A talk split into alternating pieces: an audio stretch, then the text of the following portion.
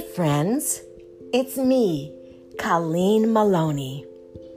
And you're listening to The Gift of Purpose. I believe you want to understand why you're here. Everyone has a purpose.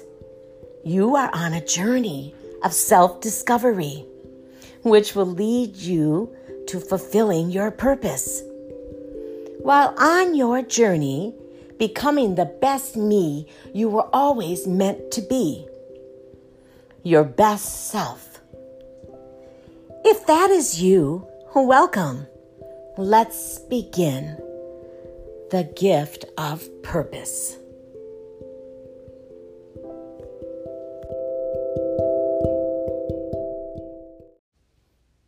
Hi, friends. It's me, Colleen Maloney. I am going to chat with you today about my very first job out of high school. It was my senior year, and my friend Mary and I were talking about finding work. And Mary wanted to become a nurse. In fact, she was going to go to school to become a nurse. I wanted to go to school to become a preschool teacher. But unfortunately for me, the program was full and I'd have to wait to the following year. So Mary heard of this job openings at this convalescent home. And so we both decided to go there right after school. We both filled out applications. And I thought for sure that Mary would be working there, not me. Because after all, nursing home nurse, it kind of goes hand in hand that they would hire Mary. But when I received the phone call that I had received the new job, I was shocked actually. I really wasn't a nursing type of person. Like, I didn't really think about it when I went with her to apply for the job. Uh, it was actually, you know, going to be taking care of the elderly. And so I started right before school got out. And then, of course, I had graduated, so I was free to be able to work full time. And they had all these crazy shifts like 7 to 3, 3 to 11, and 11 to 7. And I started out with the morning shift, which I was so grateful for. Truly, it wasn't my calling. You know, you have to clean them up if they have an accident or I mean, we did like A A to Z there. We carried up food trays to them and there was a stairs that we had to uh, I had to walk up the staircase to deliver to deliver the food to all the different patients. And we would have to carry two trays at a time. And it was uh, like if you're working the morning shift, then of course it's breakfast and then it'll be lunch. And the, back then they had these bells, at least this at this convalescent home it, it they had bells that they would ring in order for us to come and help them. In the nicer nursing homes, they have the light, you know, that you just hit the light switch or the uh, the button and then you know you see it on the outside of the door that the patient needs help. But anyway, I worked at more of a rundown place. And anyway, this particular day, I'm carrying the two trays with the hot coffee and you know all the goodies on the tray and on the stairs somehow or another i moved or I can't remember exactly what happened, but the next thing I know is the hot pot of coffee, which was about two cups, I think, was in these little mini pots, fell on my arm and my from my wrist all the way up to the ins uh, on the inside of my arm from my wrist all the way up to my elbow area. Uh, the hot coffee scalded me. And so now they take me to the well I, oh no actually they just um put like vaseline and gauze on my arm and it absolutely killed. And i had um second degree burns. Thank goodness it wasn't complete second degree burns but there was there were there were blisters so that the area that the blisters were was second degree burns. It was uh, very painful, I recall. So that I I definitely learned to be extremely careful when carrying the trays. I have to share with you, even though it really was not my calling, even though it was very difficult for me I was 17 when I started the job, and then shortly, right after high school, I turned 18. And that just wasn't me. I didn't really want to be working with the elderly. I truly wanted to be like working in a store because I wanted to be like in the fashion industry. Except I realized that wasn't going to happen. I wanted to be a model. But I still love clothes, so I was hoping that I could work like at a department store or something more geared to my personality.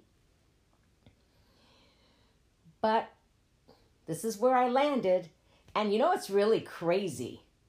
Is after I started working this job, because like I said, I started before the senior year ended my guidance counselor called me in and said, Oh, I see you're not going to start um, school right away because your program is full and you'll have to wait till the following year for, for a preschool teacher. So she said um, the company AT&T was looking for, for someone and she thought I'd be a great candidate for that job. And do you know what I said to her? Oh no, I have a job already. Oh my gosh. So that night when I went home and told my mother, she said, You go right back and tell that guidance counselor that you would love to work for AT&T.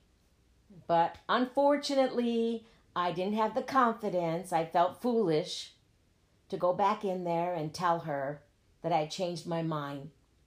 Oh my goodness, I am those one of those moments that if you could replay your life, I I just didn't realize that you know what kind of opportunities could have could have opened up at AT&T for me.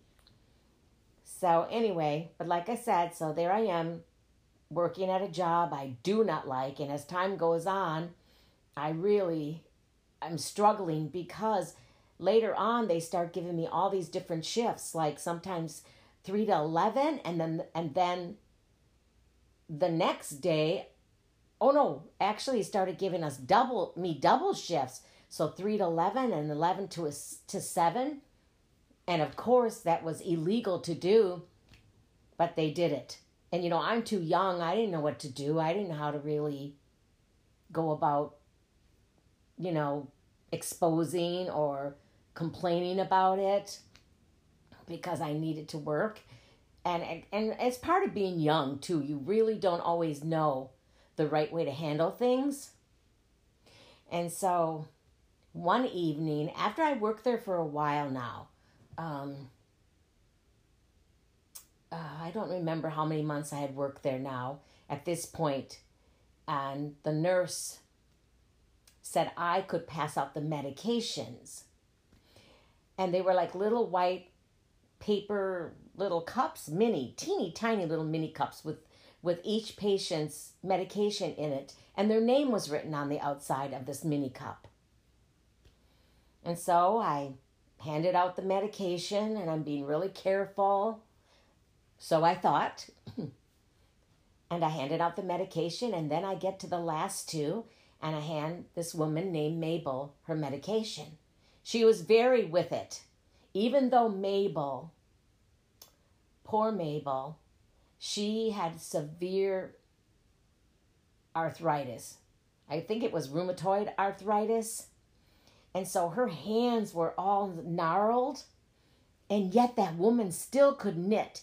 And her one leg was like like really stiff, but it was it was like her knee was bent up, like like frozen stiff like that. And then her other leg, she was amputated above the knee. And she suffered severely. And she would sit in her chair and she would knit. Well, when I brought in her medication because, you know, it's time for them to get ready for bed, she looks at her medication and says, When did they change my pills? And I said, Oh, oh, let me look. And I saw it wasn't her name. And now I had to figure out whose whose pills did I give you know to the wrong to the other person who I I'm like oh my gosh I can't even tell you my it, it felt like my life flashed before me because you mix up someone's medication it can be serious serious serious serious I mean maybe even death and uh, you know, I didn't really know what the names of the medications were that that these patients were taking. And I, I'm telling you, I just was like frozen. I didn't know what to do. I was like, oh my gosh, if if I if I go and tell the nurse what I did, you know, she's probably going to be so angry at me.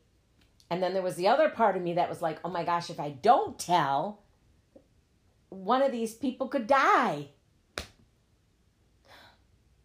It was horrible. And then i it's how you know you just flash. That the consequences flash through through your through your mind. At least it did for me. And i just saw myself going to prison that's what i saw i'm going to prison but i just could not allow this to be happening without telling the nurse. And so I went to the nurse and I told her what I what had happened. And thank goodness, if I'm not mistaken, I I think she called the doctor and whatever happened, everything was okay. It wasn't like serious med- medication that would harm the other patient. Oh my gosh. Anyway, that was frightening for me. I don't even remember. If, and you know what? At the time, I didn't know. Like I said, I I was 18. I did, I was just out of high school. I had no idea that that was illegal for me to pass out the medication. I was an, only a nurse's aide yet. I had not become a CNA CNA yet. That was at my next job. Um, but anyway, so I, I don't, I was frightened for my consequences, but I don't know truly now that, you know, that the nurse possibly could have been very concerned about the consequences that she would have faced by allowing an aide to pass up the medications. And this nurse was an RN. Anyway, so that was like two of the hazards that happened to me at this convalescent home. But I do have to say, I had some fond memories too. There was a woman, and her name was Jenny. And every once in a while, even to this day, she'll pop into my mind. What I recall about Jenny is she had beautiful white hair. She was a Polish lady. She used Pond's face cream And I'm telling you, I think she had one slight crease across her forehead. She had the most beautiful complexion. And I remember thinking, oh, I better use Pond's cream. Well, guess what? It didn't work like that for me. so she just had absolutely gorgeous skin. And of course, I didn't really understand that sometimes you're just blessed with flawless skin like Jenny was. I don't really know how it started that I would sing to Jenny. And I would sing the song, Daisy, Daisy, give me your answer do. I'm half crazy over the love of you. But I would sing, Jenny, Jenny, give me your answer do. and she just loved it. And there was like this special bond between us. Uh, so, really, Jenny was like the highlight in my day when I would see Jenny. But now I'm going to fast forward because remember, I did not really like being a nurse's aide and then later being a CNA. I did that type of work for about a year and a half before I was married. So now I'm going to fast forward to like, I think it was 2007, 2008 when the real estate market crashed. Now, at that time, I was just doing my own, you know, I was working my own business as life coach, inspirational speaker, spirit and doing spiritual guidance. but when the crash came, a lot of people, I guess, I don't know if they lost their homes and uh, had trouble finding work. A lot of things happened during that time. And I actually, my business slowed way down. And I realized because, you know, you're going to pay for your food versus life coaching. So I understood that if people only have so much money, it's more like almost like a luxury if you are life coaching if you don't have extra money that is you know if you only have so much money, you're going to be paying your bills, you know, your electricity, your food, you know, getting car for your, I mean, gas for your car, you know, things that are like essential that you need to have to get by. And so I was like, oh my gosh. And it was very difficult that time to find work. But thank goodness that I had the background I had as a CNA. now, the funny thing is, after I was married, I used to have nightmares that I had to go back to being a CNA, and I, I just never wanted to do that work again. In fact, I prayed I would never have to do that work again. I think you're a special person. I mean, I was I was good at it because I did have compassion and I did care about the, the patients. I really did but my heart wanted to do other things. Um, but anyway, I was fortunate, very fortunate, that in my background, I had those skills. And the reason why is because that was about all the available work there was was being like a caregiver in someone's home that type of work they were still hiring and I remember going, I was working for this company and I stopped. I just did it temporarily and then I stopped. But then I went back again for more training because it was through the government and it was in in home care. And so it was a blessing to me because I had work. Now what really shocked me was that like a vice president I think of a bank or some company. I think it was a bank though. She was let go and she could not find work. And here she is in this class. and we're just going to only make like $12 an hour. And yet, this woman who made, you know, a very nice salary was now here gonna, going to be a caregiver in someone's home because she needed money to survive. And I remember saying to the Lord, Wow, God, the work that I really hated, I just couldn't understand why I was doing this work because it, for me anyway, it was depressing to see these people sick and to see, you know, them dying at, for me anyway, at, a tender age of 17 slash 18, it was, it wasn't easy for me. Anyway, but when I was talking to the Lord, I was like, wow, God, because you see into the future, you knew there would become a time when I needed to have income, when there really wasn't jobs to be found. And yet, because of my background, from my very first full time job, I was able to survive until things started picking up again. So I could make my my house payment.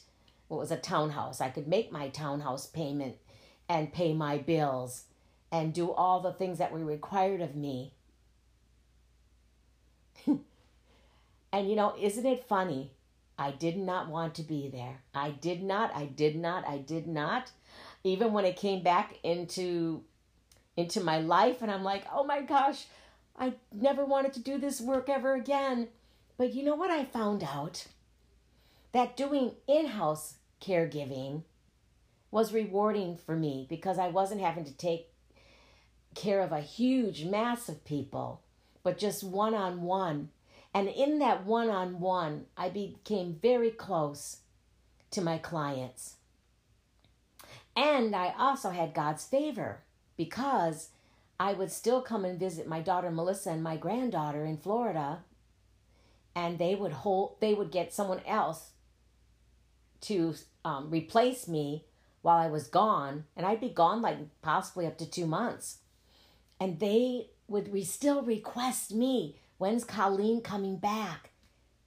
Can you imagine how wonderful? Like, I had security that when I got back, I still was going to be able to go back to the client, that we had this rapport. It was such a blessing.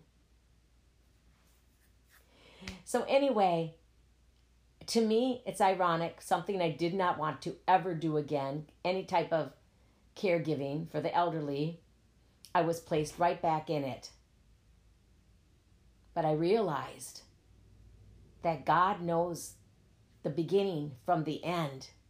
And He knew that I needed those job skills at when a time would come in my life that I needed the money to survive. Hmm. so, anyway, I'm sure you have stories of your own of different difficult times that you've had to walk through. But the but the amazing thing was I still was doing life coaching, just not to the degree of before. So it still was it still and I would just do it on the weekends then and I was blessed as a caregiver to only work Monday through Friday days shift. And if I was working retail, I could have never worked on like my speeches and just different creative ideas that were coming up to me. I, I wouldn't have been able to be as inspired because with retail, you work all kinds of crazy shifts and you definitely do not make very good money if you're just um, on the floor, so to speak. So, anyway, God bless you all. Dreams really do come true. And remember, Miracles happen every day. God bless you all.